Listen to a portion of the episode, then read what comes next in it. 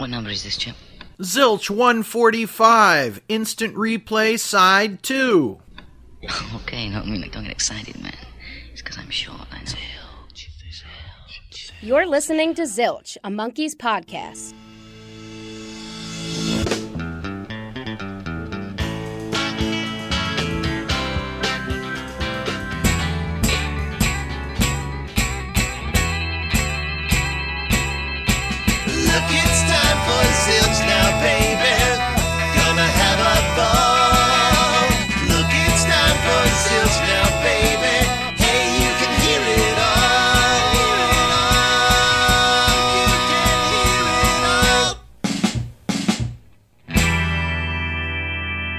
Welcome back to Zilch, your podcast full of monkeys. I'm Ken Mills, one of your hosts here today. And today we are doing the much anticipated sequel to Instant Replay Side 1. That's right, Instant Replay Side 2. This episode of Zilch is brought to you by the folks at Wine Down Nashville. That's right. The power couple of John Billings and his lovely wife Amy Billings, who actually runs Wine Down Nashville. She's created this fantastic music and event space boutique wine bar, and it is a joy to go to. Check it out. There's all sorts of cool guitars on display on the walls, and a lot of really great pictures of the Monkees, believe it or not.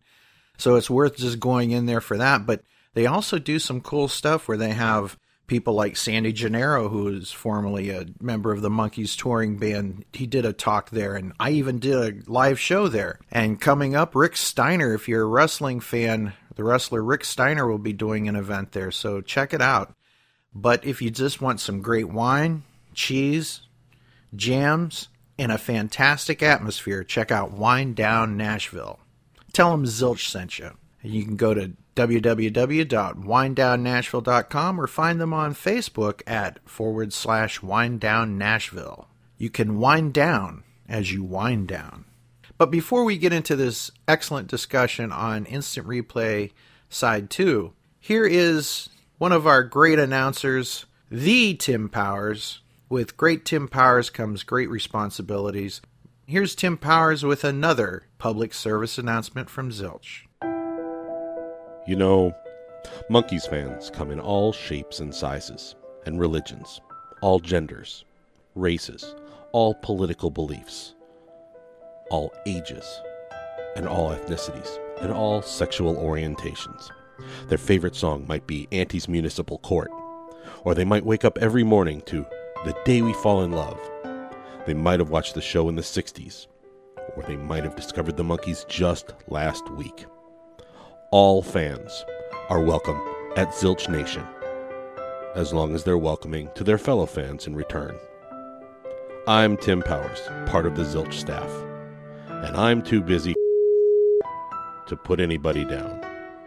I knew this was going to be a controversial episode of Zilch when I heard this. he has some huge ones to put that out there on record, you know, under the Monkees banner. He had some huge ones. That's right, somebody's got some big ones. So, without further ado, here is Jeff Hewlett, Jeff Geringer, David Ghosty Wills, and Melinda Gildart to discuss Instant Replay Side 2. So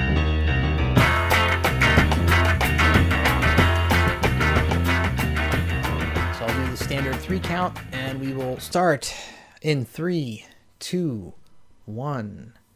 Welcome back to Zilch, your Monkees podcast, and we're back with another musical roundtable. And on this episode, we will be covering side two of Instant Replay. And of course, once again, we're back with the all star panel that we always have on these album roundtables, starting off with our first esteemed panelist, Mr. Jeff Geringer. My God, I've never been called esteemed in my life. Thank you. You're very welcome. It's always a pleasure to have you here. Second seat, we have the one and only Melinda Gildart. hey, hey, Zilchers. How's it going? And in the final chair, the great apparition himself, David Ghosty Wills. Be friends with me. Not if you sing like that, I won't. All right, we're off to a running start here. Let's give you guys out there in listener land a little recap of what we're talking about here. So, Instant Replay, of course, is the seventh studio album by the Monkees. Of course, you all know that. It issued six months or so after the cancellation of the television series. And, of course, another fact that you guys already know it is the first album without the great Peter Tork. So, um, you know, we're going to go around the horn really quick and talk a little bit about our overall impressions, a little recap of what we felt about instant replay to get everybody caught up. Why don't we start off with Mr. Jeff Geringer? Uh, I kind of agree with some of the thoughts we've been throwing around here that it one of the reasons why people probably didn't like this is because it was the first without Peter, and it kind of meant the end of an era, the end of the Monkees, where you know they were going a direction that we were real happy with. Uh, but some of the output, especially on this album, it has one of my all-time favorite monkey songs and one of my all-time least favorite monkey songs. So it'll be fun that we'll chat about those as it continues. Yeah, inter- you know that's a that's a fantastic insight, by the way. It not necessarily just because Peter himself wasn't on the album, but what that absence represented could have a serious mark on on people's impressions of this album. So, um, Ghosty, what are your overall impressions? Give us a little bit of a recap.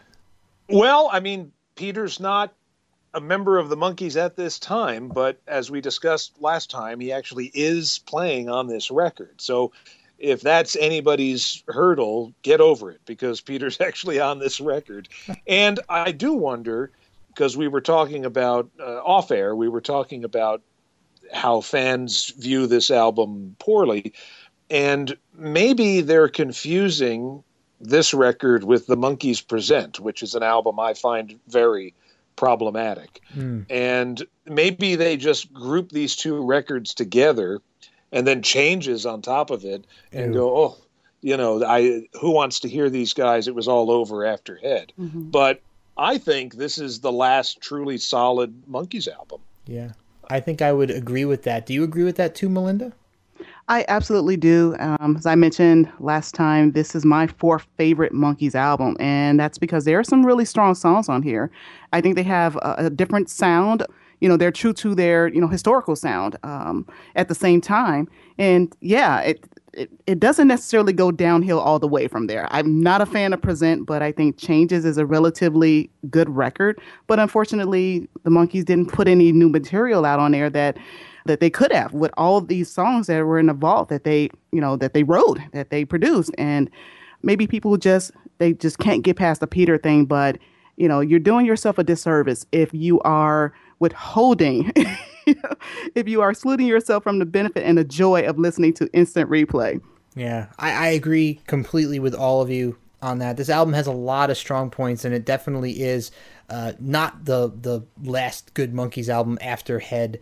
So I think it definitely deserves a spot in everybody's uh, Monkees lexicon. I can understand having a chip on your shoulder about the uh, the following albums, but uh, you know, overall for me, I, I, I appreciate the fact that this album is a sh- return to the short form pop songs. Now, I, I know I've gone on record several times and said how much I enjoy the kind of prog Monkees of the last two records, especially Birds and the Bees is my favorite, and Head is, is a close second. So Right. you know where I stand as far as my favorite monkey sound, but I do really like the fact that we're kind of back to the, the short two and a half minute to three minute pop songs. And um, again, I'll, I'll remind everybody that one of my favorite songs from this record, the one that's tied for uh, my favorite song, I Won't Be the Same Without Her, was on side one. So that means that the second one that's tied for it is on side two. And I'm hoping that you guys will be able to help me decide which one I think is the better song of the two. So let's go ahead and jump right in to track one on side two.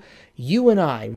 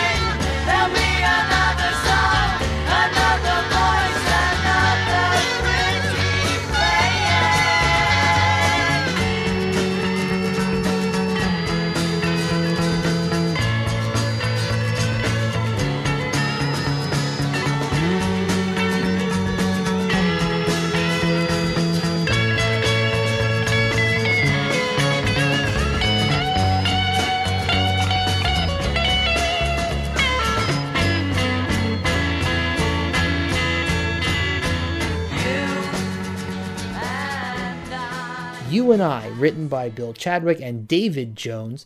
Lead vocal by Davy Jones, with backing vocals, of course, by Davy Jones. Uh, guitars by Bill Chadwick, Jerry McGee, Louis Shelton, Neil Young. And we got bass, drums, and organ as well. Produced by Davy Jones himself. So uh, recorded over several different dates through 1968. Now, really strong track in my mind. I love the hook. I love the powerful vocals by Davy on this track. So let's uh, let's go around the table, starting with Ghosty. Your thoughts on "And You and I"? You know, Davy has three modes with the Monkees. Hmm. I, I'm generalizing here, but he's got, oh, I'm so in love with you and aren't you wonderful? He's got, it's my music hall ditty. And then he's got his own genre, which I've decided to call Davy Jones Sees Through Your Crap. and this is a great example in the same way Star Collector is. I ah. like a cynical Davy Jones who's just laying it out there. This song is about not being that hot anymore and sort mm-hmm. of being put on the shelf.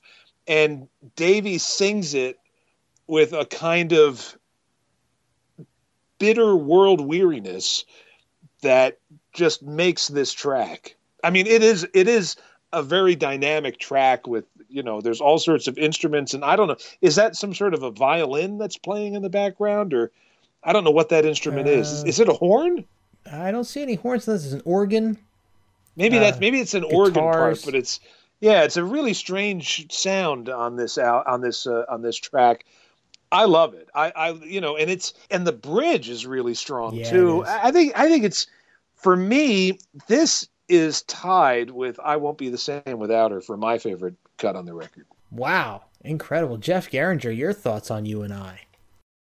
I think our little English boy has finally grown up. I think what this is one of Davy's, you know, um, showing that he's not just doing, as Ghosty talked about, the little English ditty. Um, it's a full blown rock tune. I mean, I'd love to know who's doing the fuzz guitar on it because it's just great. Hmm. And Davy's vocals are rougher and harder than he's normally doing. Uh, I think this is a cool, killer track. Yeah, totally agree. Melinda, your thoughts? So just like Ghosty, this is a tie for my favorite song on the album. With I won't be the Yes. same without her. Yes, absolutely. You can't get any better than this. Davy completely nails the, the vocal. Neil Young on the guitar. Oh my goodness. Um, the lyrics so brutal and honest, and true to I guess what he was feeling at that time. And you know he didn't hold anything back at Yeah. that point. It's like here, this is what I'm feeling. You know, take it or leave it and I love that. You know, he had he had some huge ones to put that out there on record. You know, under the Monkees banner. He had some huge ones. and we love him for it. But uh, but oh my goodness, you know, definitely one of his top uh, top records. You know, with writing credit and the production. You know, he blew me away. Fantastic production. You know, when I first listened to it, I thought that maybe the guitar kind of overshadowed his vocals at at you know different points, but. Now when I listen to it, I think they just complement each other. It's a perfect song.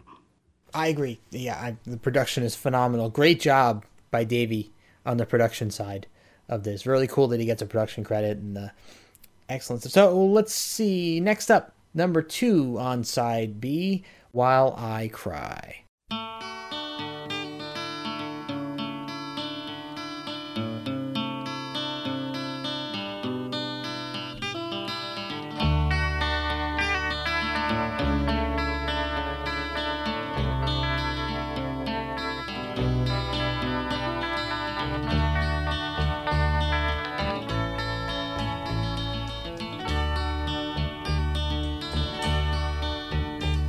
They told me what you'd do if I ever stayed with you. They told me that you'd laugh while I cried. They told me what you'd say, that you'd turn and walk away and find another place to play while I cried. Now I think back on those times.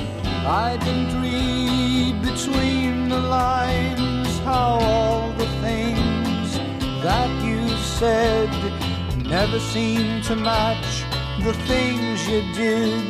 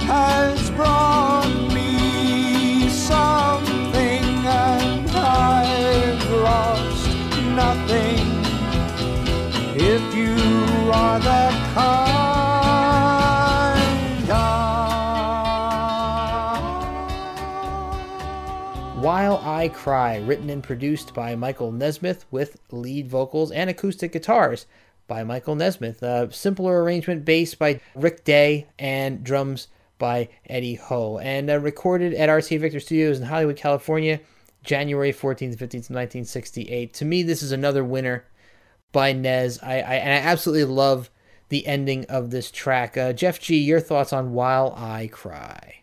Oh, thanks for taking me first on this one. I, I I have to tell you, this is one of my all-time favorite top five Monkees records, Wow. and I, I love it Wow. because you know we talked about how we grow up as Monkees fans, and and at the time I was 19, I'd heard the song a million times, never paid much attention to it. I was broken up by this woman. She took my heart and threw it oh. on the ground and jumped on it and smashed on it, and Oh. then my my typical thing was I'd I'd go get a bag of chocolate chip cookies, I'd I'd put the Monkees on my you know eight track in my car, and the first time that I really listened to While I Cry, I cried. It it just it was saying everything that was going through my brain and everything going through my head, and it's such such an emotional connection for this song. Um, in fact, when I met Mike the last time at the Davy Jones convention and, and he was posing for pictures, I said, "God, someday please do while I cry," and he just kind of smirked at me like, "Yeah, yeah, yeah." But uh, I just I, I just love this song. It's it's just it's one of the fondest memories I have. Not not of getting my heart stomped on, but just rediscovering these lyrics as I matured. Wow, this is this is great. We've got two guys on the show who both use this album as kind of a breakup crutch. Uh, awesome stuff. So, Melinda, your thoughts on "While I Cry"? You know, as we discussed in, in on side one and in, in part one of this uh, this album discussion, this is not a happy album. this this is not a happy album. You're not going to get cheered up. I'm. It may keep you from going over the edge. Uh, I don't know. I don't. I don't think so. But um, I, I wouldn't give it to anybody that I was suspect about. Um, it's just every song has some kind of downward spiral tone to it. But while I cry, Nez's raw emotional vocal, it it it's reminiscent of that nine times blue that I was talked about before. It's you know, it gives you that that emotion that you just connect with him and he sings it with all his heart. And then the arrangement, I love the arrangement, the harmony. Again, that that gospel feel. And the mono version. There's um in the box set, it included the UK mono mix, which I actually went out and got the UK vinyl pressing, which is a true mono mix of this record. And the harmonies, they just float out of the speakers up to heaven. You know, it's just, it's absolutely amazing. I love this song. It's one of my top five Mike songs. Fantastic, Ghosty. Your thoughts on "While I Cry"? Great song. I've always liked it. I like the little Slim Whitman part that Mike does uh, towards the end uh, of this song, uh, slipping into the falsetto. I, when I heard, um, when I heard Nine Times Blue, which has been referenced a bunch of times, for some reason, while I cry, sort of suffered by comparison. I just prefer Hmm. Nine Times Blue, and it seems a little strange, you know, because that's not even on this album. It could have been on this album, Yeah. but it's not. It's not on this record, and for some reason, I always think of While I Cry as the not quite as good cousin of Nine Times Blue. But I enjoy it. Yeah, you know that's funny that you bring that up. I, I don't want to get too far off track on this album, but I have a, a really deep affinity for Nine Times Blue, so I can see where you're coming from uh, about this track. I do enjoy it as well, but uh, yeah, Nine Times Blue. If they'd have swapped that out and put uh, swapped this out for that, it would have been incredible. So let's see. Next up, track number three, Teardrop City.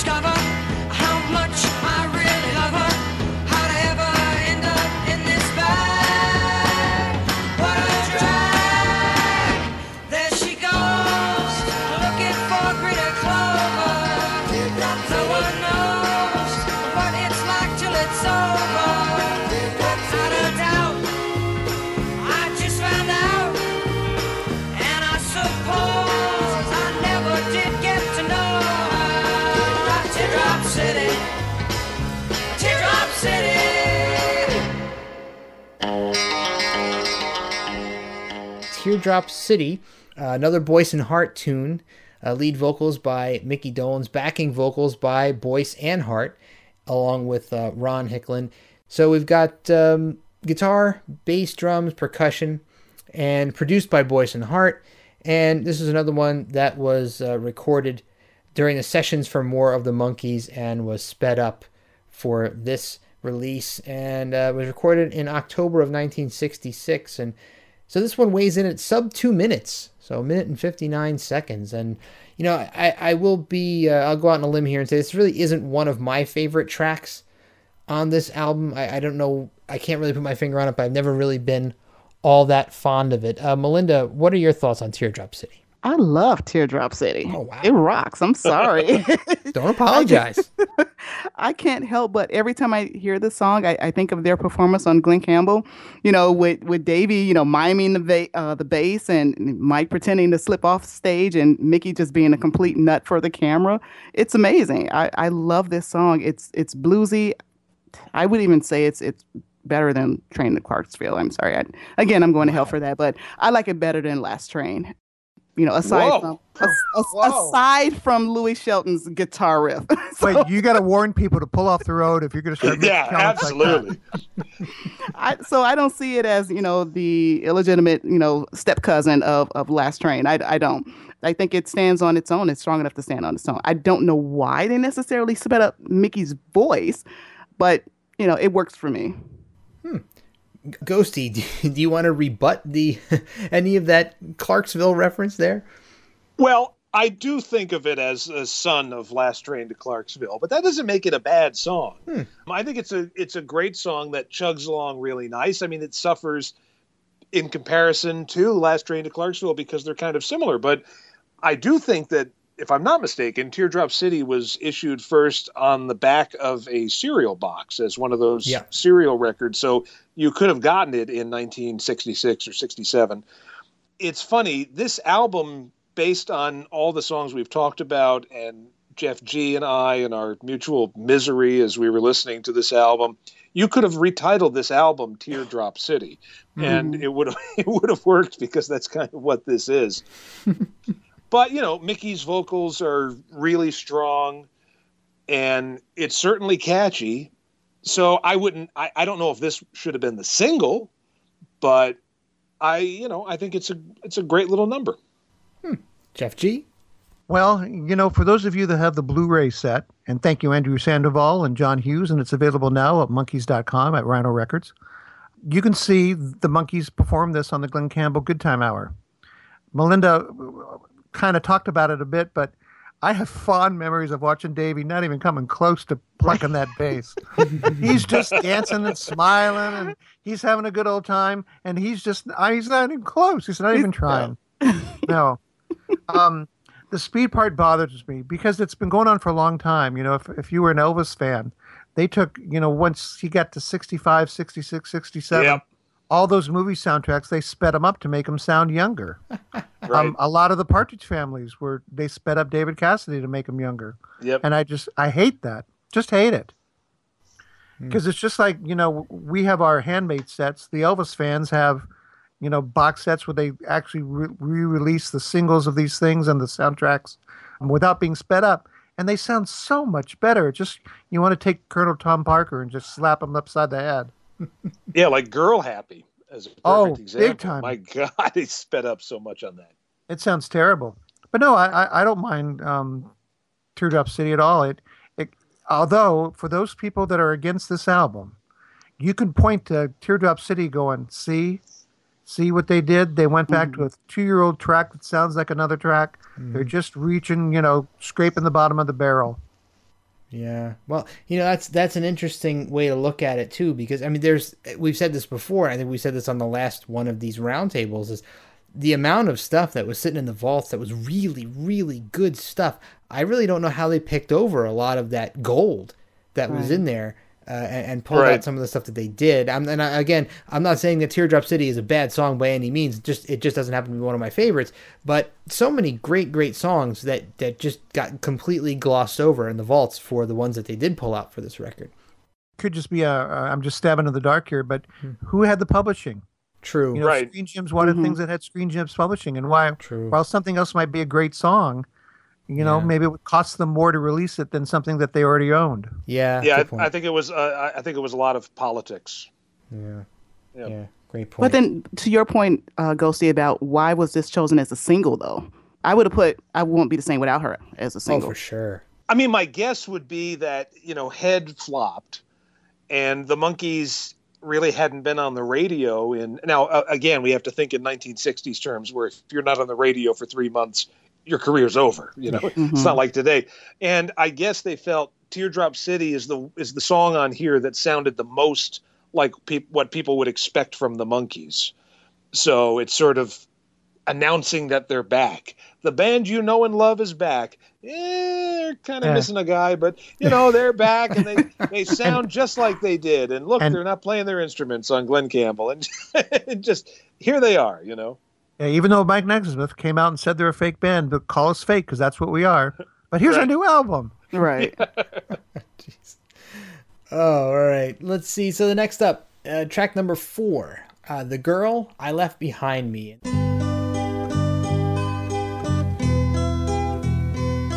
You told me not to try and tie you down. So I just took my place and hung around. Always said that you must be free. Well, you couldn't see you were losing me and messing up the one good thing we had. I'm going out the same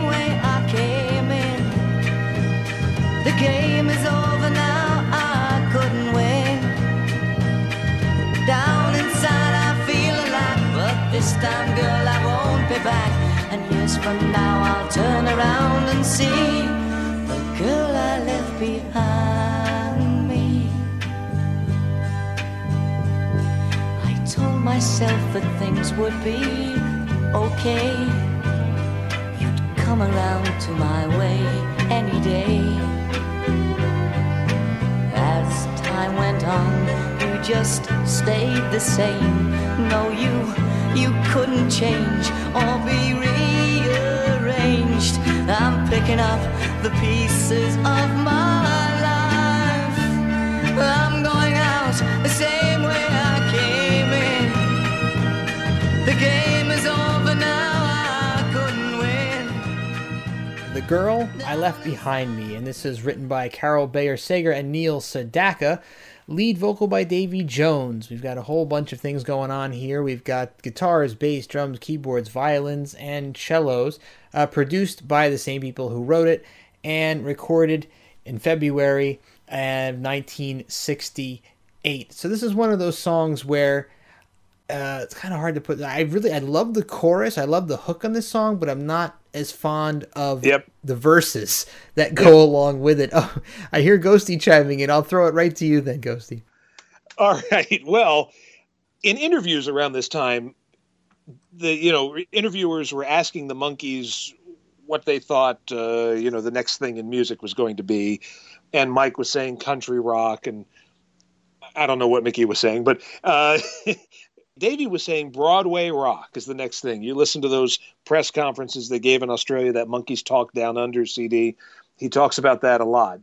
And, you know, in, in a way, he was right because we got Jesus Christ Superstar and Godspell and things like that. So he was kind of ahead of his time there. And this song strikes me as an example of what maybe Davy was going for. I agree with you. The verse to this is very problematic because when I first heard it, you tell me not to, da, da, and I'm like, oh Yeah. my god, this Yeah. is really good. This is terrible. And then when it gets to, you know, I'm going out the same way I came in. Awesome. I'm like, oh, now we're here. We are. We're on stage. It's the it's the man leaving his town. He's go. I can see the the scenery and the curtain going up. So it's sort of like a hobbled song. You know, it's got a mm-hmm. great chorus, but the verse is just. It's all like they wrote it in ten minutes. You know, it, mm-hmm. Something about it just doesn't sit right. But I like the chorus. But yeah, it's sort of a a mediocre track, unfinished. Take it back to the drawing board and try again. Jeff G, your thoughts? Wow, I, I kind of like the song. Um, I have to tell you, I, I like I like Neil Sedaka's work. I love when love comes knocking at my door. I've always thought it was a fun tune. Yep. Carol Bayer Sager, you know, she's just an amazing lyricist. I don't know if this is the best work they've ever done, but I think it goes through. We had talked in the previous episode on this LP that it's kind of the the birth of the grown up Davy Jones. And I, I, I like this tune. I, I I was going around singing it, having a good time as a kid, and I, I still enjoy it now. Melinda? I prefer the version that's on the Birds, Bees, and Monkees box set. It's a little bit faster. Is not as depressing. Um, so that's that's always a plus. Davy, his vocals are great, but I'm I'm just not a fan of Sedaka's work with him. I'm I'm not. I don't really care for when love comes knocking at my door. I, I don't really care for it. I think that they could have taken this in a you know in the direction of the choruses, like you said. That's where it kind of picks up steam and you know gets life to it. Mm-hmm. The Birds version is is faster. It's a little bit more lively. So if you're going to listen to it, I would point to that one. You told me not to try and tie you down. So I just took my place and hung around. You always said that you must be free. Well, you couldn't see you were losing me and messing up the one good thing we had. And now I'm going out the same way I came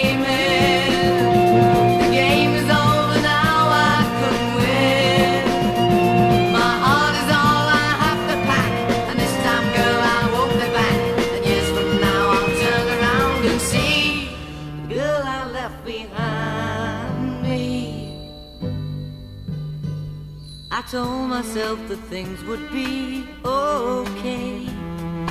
Come around to my way any day. As time went on, you just stayed the same. No, you couldn't change or be rearranged.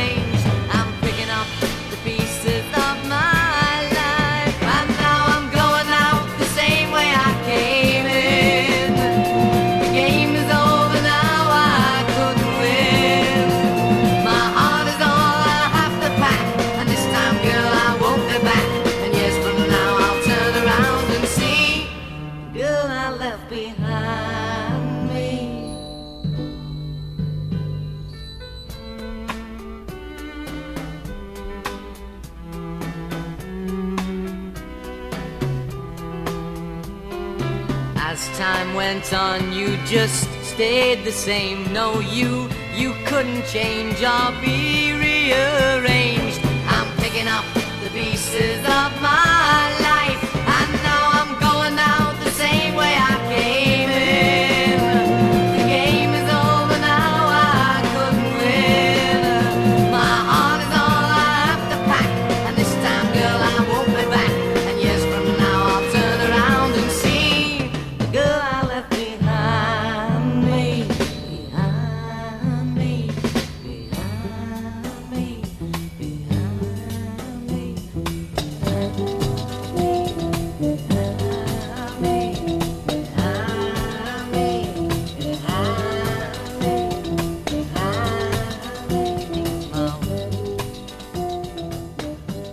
But the album version here on Instant Replay, hmm, it doesn't do it for me.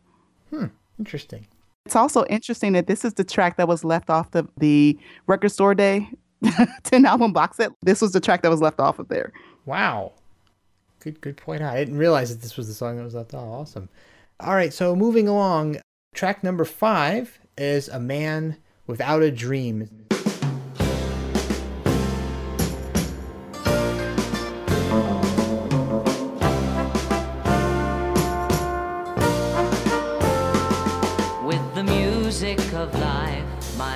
Is out of tune. And I feel like I'm growing old much too soon. My love for you, I just couldn't convey. And the keys to my happiness, I let slip away.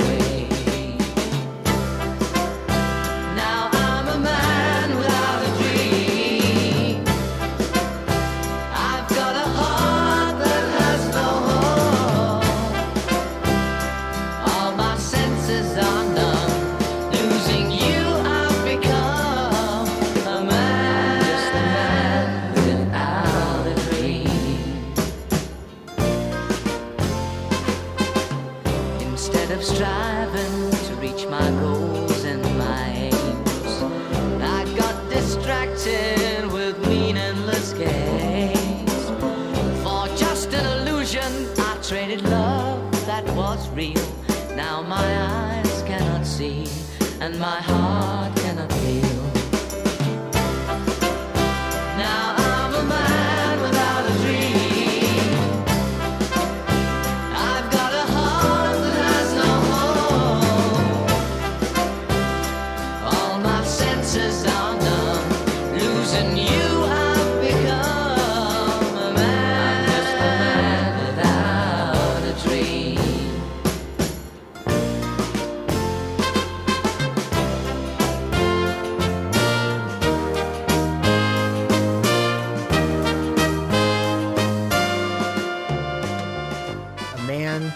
Without a Dream. This is another Goffin and King tune. Lead vocal by Davy Jones, backing vocals by Davy Jones and Don Addrisi, along with some guitars, uh, bass drums, tambourine, piano, trumpet, French horn, and trombone. Uh, the song was originally uh, meant for Pisces, but didn't wind up making it there, and was again recorded in uh, November '68 back then, and now re-recorded uh, in January of '69 in Hollywood, California. So this is uh, we finally made it. This is the song that is also in contention for my favorite song on the record, along with um, "I Won't Be the Same Without Her." I love the lyrics to this track. I think Davy does an incredible job. Uh, the vocals, the arrangement is amazing. I love the horns, the percussion. Great chorus. I, I, I can't say enough great stuff about this track. It really stood out to me the first time I listened to this album, and it has stood out to me every time since then. So let's kick it off with Jeff Geringer. Boy, I'm right with you, Jeff. I, I just I think this is just a great tune. You know, and and and Ghosty had touched on that he Davy talks about Broadway rock all the time. I can just imagine Anthony Newley, you know, coming down to the footlights Yeah. and singing this song as a as an opus. Yep. I mean, it's it's a really cool song. It's it it almost doesn't belong on a Monkees album. You know, Yeah. it's mm-hmm. it's got a, a different vibe to it than what's been going on. You know, you look at you and I, and then you look at this, and you go, "Well, same album, what?" You know. So, but I, it's just, I love the tune. Nice, nice choice, Jeff. Oh, thank you. Melinda, your thoughts on Man Without a Dream? I love it also. It's it's you know it's the future of Davy Jones. What should have been the future of Davy Jones's career. Yep. Um, he he definitely gelled with Bones Howe, producer. Um, between this and Someday Man, this should have been the start a monstrous solo career. You know, he he definitely you know owns the Broadway rock, but then you have you know the R and B feel to these songs, and you know it's it just made for him. You know, aside from the Daddy song and other songs that you know were you know uh, predestined to be sung by him, but you know this is later. You know, it's after the More Than Monkees. You know, stage. It's the grown up Davy. Uh, like uh, like Jeff just said, it's you and I. It's this someday man. This should have been the start of something bigger and better for him. Yeah, I, I completely agree. Ghosty, what are your feelings on A Man Without a Dream? Well, like the other tracks on this album, not all of them, but this is like a little bit of a Davy Jones showing the world what he can do uh, on this record. And I agree. I mean, A Man Without a Dream, I've always loved it. Now, this is your, here's another Broadway rock song. And following The Girl I Left Behind Me, it's a one two punch, and this is the better of the two. And, uh, you know, what, what can you say? Yeah, I, I Davy Jones on stage singing this. And I, I could have seen him go in that direction to be a, sort of a hipper Anthony Newley. It could have happened, you know, but uh, it wasn't to be. However, uh, we have these these great songs, and uh, strangely, this was chosen as a B side to Teardrop City. Yeah, Yeah. go figure. And this is com- certainly compared to Teardrop City, which I already said I liked, but I mean, I think A Man Without a Dream is a stronger cut. Oh, big time. Far and away, in my opinion. and it and it, Yeah. and, and for the for the time period, it has a more contemporary sound. You know, with the horns, and I think it w- maybe would have stood a better chance. And Davy has maybe a more recognizable voice. I don't know. I this to me could have been an A side. Yeah, I totally agree. Uh, Jeff G and, and Melinda, do you think this could have been the A side? Oh, absolutely. Uh, you know, I know just because of the way radio was in '68. For every thing like this, it maybe '66, but not '68, because I think the the last one was something stupid with Frank and Nancy, and that was early '68. And then it they they just didn't show up stuff like this. It wasn't on the radio. So, Ghosty, do you agree? I don't know. I mean, I think they're maybe more middle of the road artists uh, at that time. I mean, I can't think of anybody off the top of my head, and I, you know, what's coming to mind is uh, MacArthur Park, which is, well, you know, I don't want to, I don't want to hear a man without a dream stretched out to eight minutes, but someday, man, which maybe we'll talk about at the end of that. Like, you know, why isn't this, why isn't someday, man, on this record? You would have had the the Broadway rock trifecta Big time. Mhm. you know Yeah. and maybe speaking to jeff g's point someday man was not a hit if any song in the monkees catalog deserved to be a hit it's uh, someday man Yeah, I agree with that too. i mean it's fantastic Have you ever heard Paul Williams do it? No. no i've never heard him do it and i know it's on one of his albums too Yeah, it's really nice, very tasteful. Yeah, I want to look that up. Maybe uh, maybe Ken Mills can insert that for us.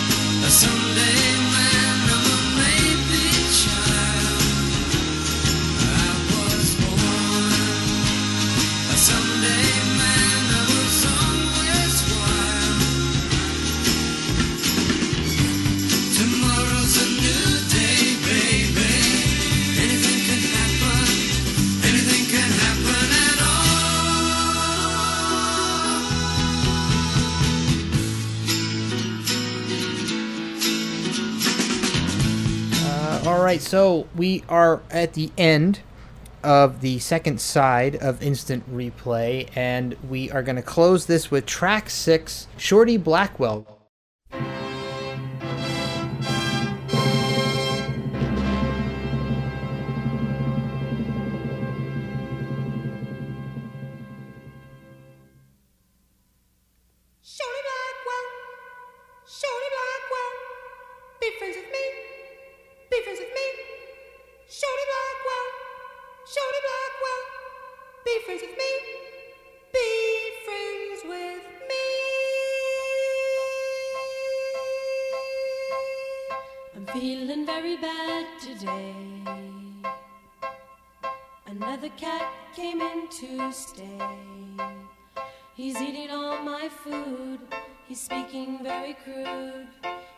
Change the mood. I'm feeling very bad today.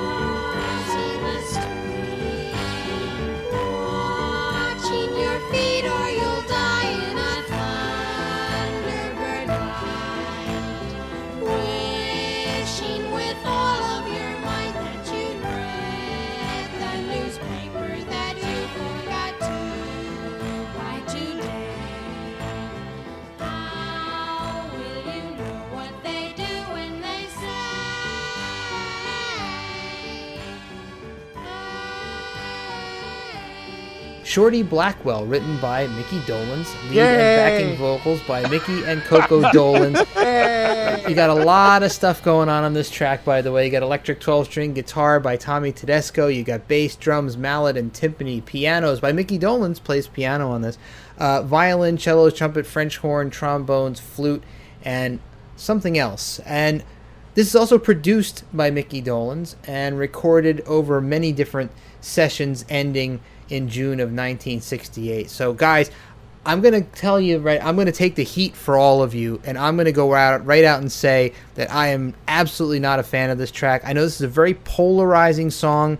I've gotten into many a heated debate over Shorty Blackwell uh, over my years of being a Monkees fan, but you know, I, I get what Mickey was going for here. It just doesn't make it for me and it, it I skip it every time I listen to this record now. I just can't get into it and uh, so I'll be the villain here and, and I'll take the heat so you guys can all gush about this song starting with Melinda. No. I'm already gonna get hate mail for the you know the, the comment about Clarksville. Yeah, I can almost guarantee that one. I, I may send you some. nice. I don't hate it, guys. I just remember I became a Monkees music fan as a grown ass woman. So you know, I I, I like Teardrop City a little bit. Yeah, but you should have read the stuff I got after I pummeled on Valerie. Oh, believe me, it it can't, it can't compare to the the hate mail I got when I bashed Sunny girlfriend. You bashed Sunny girlfriend? That was me. Oh yeah, that was Oh. a, that was the pinnacle me. of my villacy on on Zilch. My God, I still get people yelling at me to this day. I'll have to go back and listen to that episode. Oh, please don't. please don't strike that from the record, Ken Mills. One of the best opening lines of any Monkees record. I'm sorry. Shorty Blackwell. No, it's not a girlfriend. Oh, oh, well, well Oh, get back on topic. Stop dodging your Here you opinions on Shorty Shorty Blackwell. Blackwell, let's go. All right, Melinda, come on, not enough dodging. Okay, okay. Obviously, yeah, I was not. I can't stand this record. Oh I can't. It, it physically does something to me that I don't like.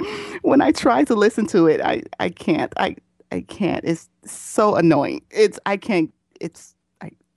That's it. If you knew it was it was about his cat, does that help you at all? that is what inspired me to, to just suck it up and try my best to get through the entire five plus minutes. And I'm just like, well, I can't do it. I love Mickey. I love Coco. I love cats, but I don't love this. Oh God, Ghosty, can you turn this train wreck around? No, no, I can't. Okay, here's what I can say about Shorty Blackwell. For an album where nearly every song is about my heart's getting broken, I won't be the same without her, me without you, don't wait for me, while I cry, the girl I left behind me, it's only fitting you wind up alone with your cat at the end of the album. So Amazing. that makes sense, I Totally. suppose. I will say this for Mickey. I said in our previous discussion, Mickey's a weirdo, and I mean it. As a songwriter, he is genuinely weird. There are a lot of people out there who make music where they, uh, you know, their their songwriting is somewhat uh, a little dishonest. Like they're purposely going out of their way to be strange and to be, you know, obtuse and maybe confrontational. And I don't think Mickey does that. I think this is genuinely coming from Mickey. Like left to his own devices, he's going to write lots of Shorty Blackwells. I will say that portions of this that are kind of jazzy uh, are a little enjoyable, but for the most part, I find this excruciating. At five minutes and 46 seconds, that's two excellent monkey songs we could have had on this record. Absolutely right. and we know that there are a bunch in the vault, and they knew too. Two we could have had. Instead, we get Shorty Blackwell. I love Mickey, I do, but this is so self-indulgent, and I, uh, it's you know, here, the only positive thing I can say about Shorty Blackwell is if I was at some sort of garden party and they were playing a lot of music that I just could not relate to. If they were playing a lot of Justin Bieber and, and things like that, and Oh. all of a sudden, after an hour, somebody played Shorty Blackwell, I would stand up with my beer and go, Yeah, damn right. damn right, Shorty Blackwell. That's really the only context I can imagine myself enjoying this song. Oh, so God. there you go. Well, a- any after being waterboarded with Justin Bieber, anybody would like Shorty Blackwell. uh, Jeff Geringer, your thoughts on Shorty Blackwell? Can you turn this around? You know what's funny is that you know Mickey Dolenz just probably never took the time to listen to a, a Zilch podcast, and someone's going to give him this one. Yeah. where we, we call him a weirdo and say his song sucks. We love you, Mickey.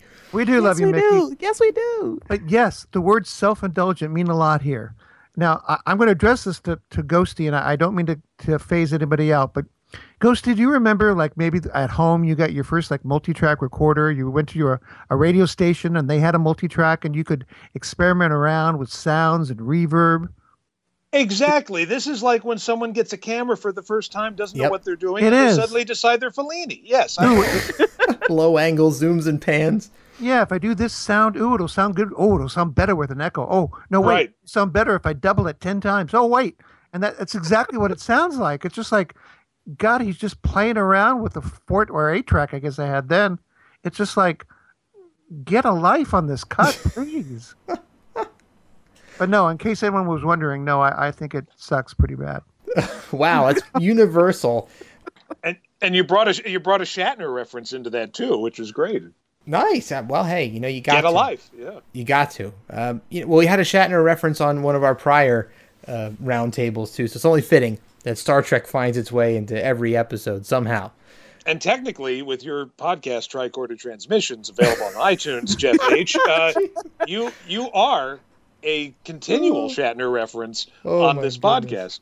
There you go. Oh, that I am. Well, I don't do a really good Shatner impression, but um, thank you guys for plugging my show for me every time we do these podcasts. Uh, but you know that that unfortunately doesn't make up for the fact that this is um, Shorty Blackwell now is a four for four universally panned, and I'm sure we're going to get some flack over this because I uh, I'm just thinking back on all of the arguments I've had over the song over the years and how heated some of them got. So I'm sure we're going to get some feedback on this. But you know, again, we we love Mickey.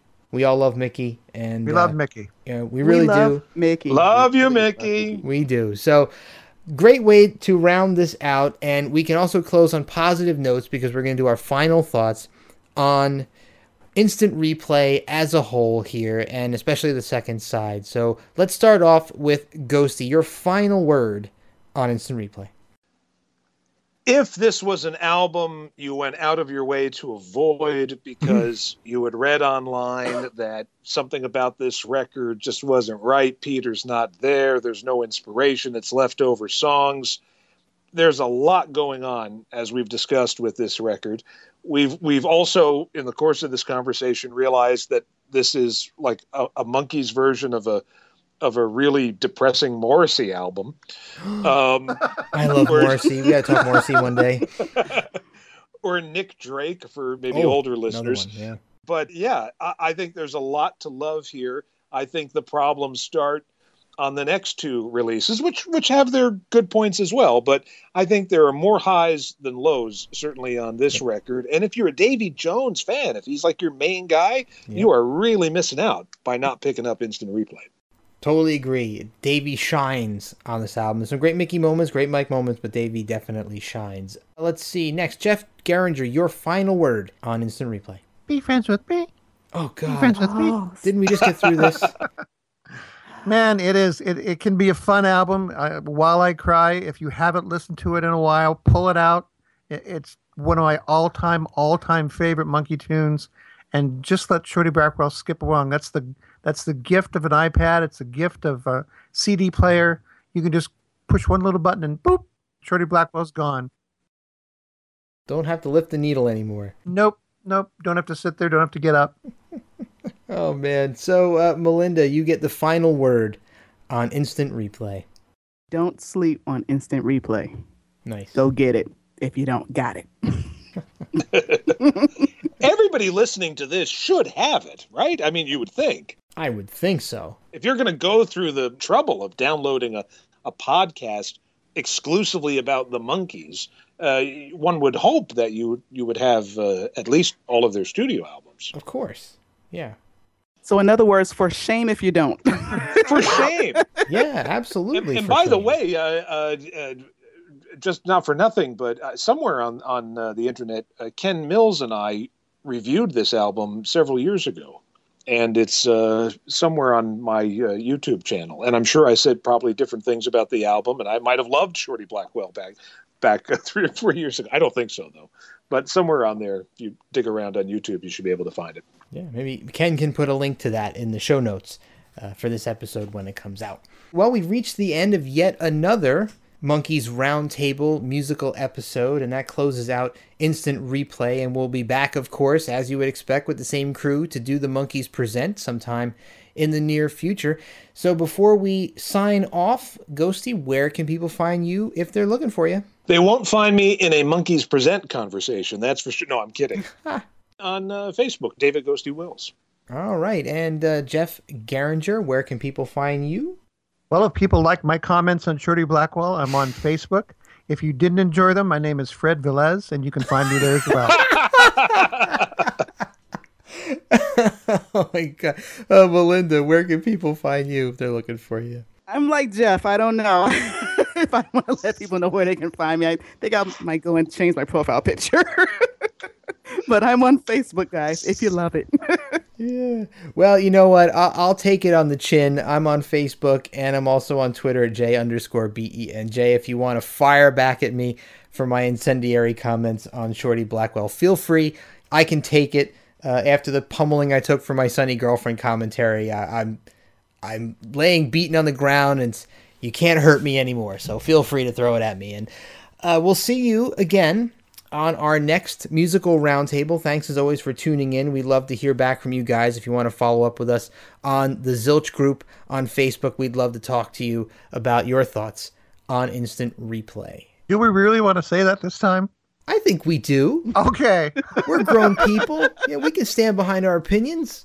Because All there are right, some, Zilch. there We'll are some, stand there behind are, you, standing behind our opinions. there are, there are some people that think everything the monkees did is gold, and, and they don't like our, our little spin here. Well, I'll tell you what, Zilch Nation, bring it. Oh, whoa. Bring it. Uh oh, we're getting antagonistic now. I think it's time to sign off. All right, Zilch Nation, we love you. And we love you, Mickey Dolenz. yes, we do. No hard feelings. We'll see you guys next Just time. Just don't write another song about your cat. We'll see you next time on the Zilch Roundtable. All right, we're out.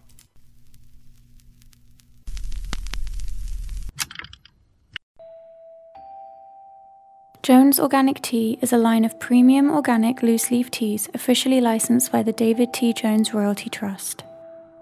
As he grew up in post war Britain, David and his family gathered around the teapot daily, spending time with each other, celebrating victories, drying tears, and calming fears. And wherever life took him, from his family home in Manchester to stables full of thoroughbreds, or the stage and screen, David always held his native English culture and his family's traditions close to his heart. When he moved to America in the early 1960s, David carried on the tradition of his homeland and his family. Upon arriving in New York, one of the first things he did was to locate two English grocers, one in Manhattan and one in Greenwich Village, who could provide him with the proper English tea he needed. As he raised a family of his own, David continued the traditions of his upbringing. Sharing tea with his four daughters became an inherent family value that they all still honor. Taking time to enjoy a cup of tea with loved ones was his way of connecting and nurturing a consistent, calm oasis in a busy life. To David, taking tea meant taking time time for himself, time for his friends, and most of all, time for family. Tea is so much more than just what's in your cup. It's all about slowing down and taking time for family, friendship, community, and ourselves. Please join our friends and family list at jonesorganictea.com and we'll let you know when the shop is open for business. A wonderful discussion on instant replay side two, but honestly, I don't know what to say. I'm kind of in the other camp. Uh, I can't believe that it was four votes down on Shorty Blackwell. That's absurd. What do you think about it, Mickey? Well, thanks to sucker fans like you, my show is done. And it's perfect. And it's gonna be a smash hit, and none of you are gonna get a fucking penny! I win. I always win. I'm Mickey fucking Dolenz. You're damn right you are, Mickey. You are Mickey Dolenz. I honestly think I'm going to have to record a rebuttal episode on Shorty Blackwell alone. Who knows? But uh, we will see. I know that on the next episode of Zilch, Sarah Clark and Christine Carlson Wolf will be back to talk about the Peter Tork Memorial that happened last week. It was such a beautiful event. And they'll be telling their story and talking about the fantastic day that everybody had out there. And speaking of Christine Carlson Wolf, she's my insurance agent. She should be yours too. Check it out. Hi, everyone. Christine Wolf here. You might know me as a podcast host or announcer, or by my formal title, Christine the Button Queen. But I have a secret identity. I'm an independent insurance agent. That's right, it's nonstop excitement in my world, and protecting people's most important business and personal assets is a big part of it. With clients from coast to coast, it doesn't matter whether you're in Clarksville, Rockford, Gotham City, or a galaxy far, far away. I can help you. Give me a call for your free quote. If you're a business owner or decision maker, let's talk about an insurance portfolio custom fit for your needs. And on the personal side, whether you own your home or rent, have a driving record that's squeaky clean or not quite the best, I've got you covered. Oh, and about those monkees collectibles you have? Yep, I can make sure those are protected too. I've put together a team with decades of experience of risk management and analysis, and my relationships with dozens of insurance companies means that I can put together an insurance program tailor made for you. So give me a call today at 314 657 2995. That's 314 657 2995. Or email me at christinewolf at cjthomas.com, or you can even PM me on Facebook. I'd love to hear from you and get the chance to run some free quotes for you and earn your business. This is a real deal, folks. She's more than just a podcaster and a button queen. So give her a call. She will get you the best deal possible. So we will see you all on the next episode of Zilch. To close out this episode of Zilch, it's our good friend's surprise stag party with their version of For Pete's Sake. See you on the next episode. Take time to monkey around and be good to one another. Bye. Well, I can see now you can't send a boy to do a man's bodge. Uh, job. Love